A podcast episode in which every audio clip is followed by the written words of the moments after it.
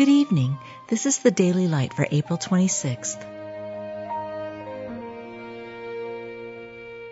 Be thou my vision, O Lord of my heart, not be all else to me, save that thou Who is she that looketh forth as the morning, fair as the moon, clear as the sun, and terrible as an army with banners?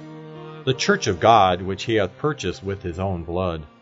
Christ loved the church, and gave himself for it, that he might sanctify and cleanse it with the washing of water by the word, that he might present it to himself a glorious church, not having spot or wrinkle or any such thing, but that it should be holy and without blemish.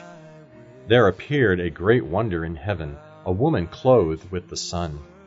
The marriage of the Lamb is come, and his wife hath made herself ready. And to her was granted that she should be arrayed in fine linen, clean and white. For the fine linen is the righteousness of saints.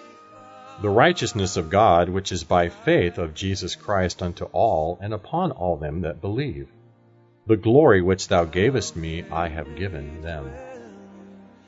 You've just been listening to the Daily Light, a daily morning and evening devotional of Scripture compiled by Samuel Bagster and published in 1825.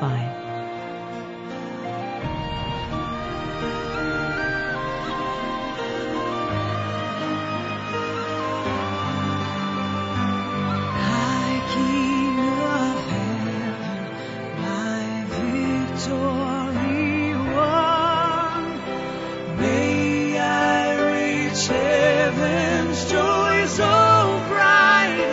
heaven's